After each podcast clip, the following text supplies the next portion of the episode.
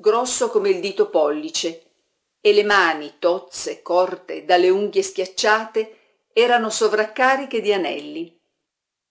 Appena vide entrare il signor Lograve, quella donna esclamò: «Presto, presto, sor Lorenzo, venga a casa, sua moglie sta malissimo». «Peggio di quando sono uscito?» «Assai peggio. E lei che ti manda?» «Oh no, la non può nemmen più parlare, e poi essa non oserebbe».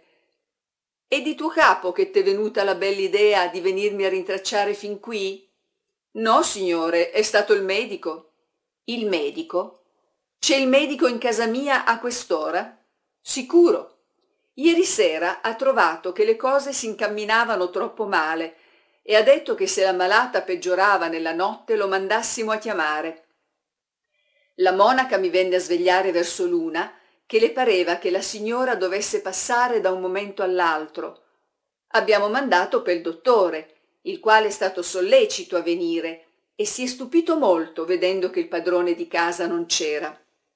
Lorenzo crollò le grosse spalle per significare che dello stupore del medico non gliene importava niente. «Fra il dottore e la suora me ne han dette tante che mi sono decisa a venire io stessa. Perché voi?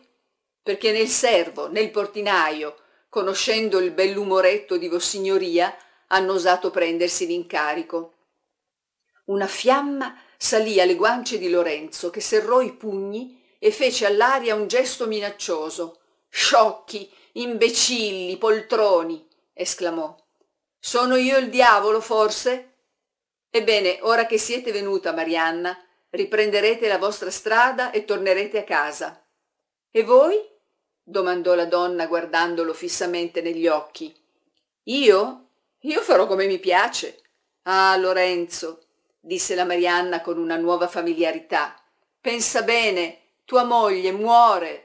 Che cosa dirà la gente se tu non sarai al suo capezzale, se ti si saprà in quel momento aggiuocare in una biscazza?» Il passaggio al voi e poi al tu spiacque evidentemente al Lograve, il quale si guardò ratto d'intorno, pauroso che alcuno potesse aver udito, ma erano soli. L'uomo dissimulò il suo malcontento e rispose facendo correre qua e là lo sguardo dei suoi occhietti inquieti. «A me importa di quel che dirà la gente, ma pure verrò». «Subito?» «Sì». «Con me?» «No, sarebbe villania partire senza una parola ai compagni. D'altronde ho qualche impegno. Va pure. Fra 10 minuti sarò a casa». «Sicuro?» «Sicurissimo. Non mancate?» «No». «E presto?»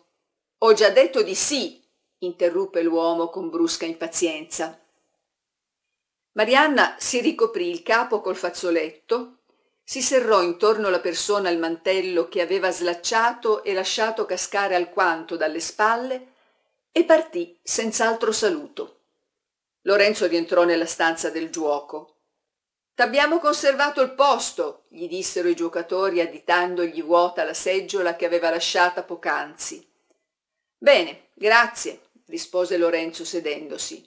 «Un taglio e me ne vado, tanto da perdere ancora questi pochi che mi son rimasti». E ripose sul tappeto quella manciata di monete che aveva intascate levandosi di là. Seguitò a perdere. Giocò su parola. Erano le 7 del mattino quando il giuoco cessò e Lorenzo Lograve si alzò da quel tavolo con la perdita delle 2000 lire che si era portata in tasca e di altre 5.000 da pagarsi. Camminò lentamente, quantunque l'aria frizzante di quel mattino invernale consigliasse ad affrettare il passo. Aprì l'uscio di casa con la chiave ed entrò. Tutto era buio e silenzio. Senza accendere il lume attraversò la stanza d'ingresso, un'antisala, un salotto e chetamente venne ad affacciarsi all'uscio di una camera da letto. Le grandi cortine cascavano tutt'intorno al letto e lo chiudevano alla vista. A piedi era stato posto un tavolino con elegante tappeto e sopra vi un crocifisso fra 2 candele accese. Nessuno fiatava, nulla si muoveva. Il luogo parve affatto deserto allora.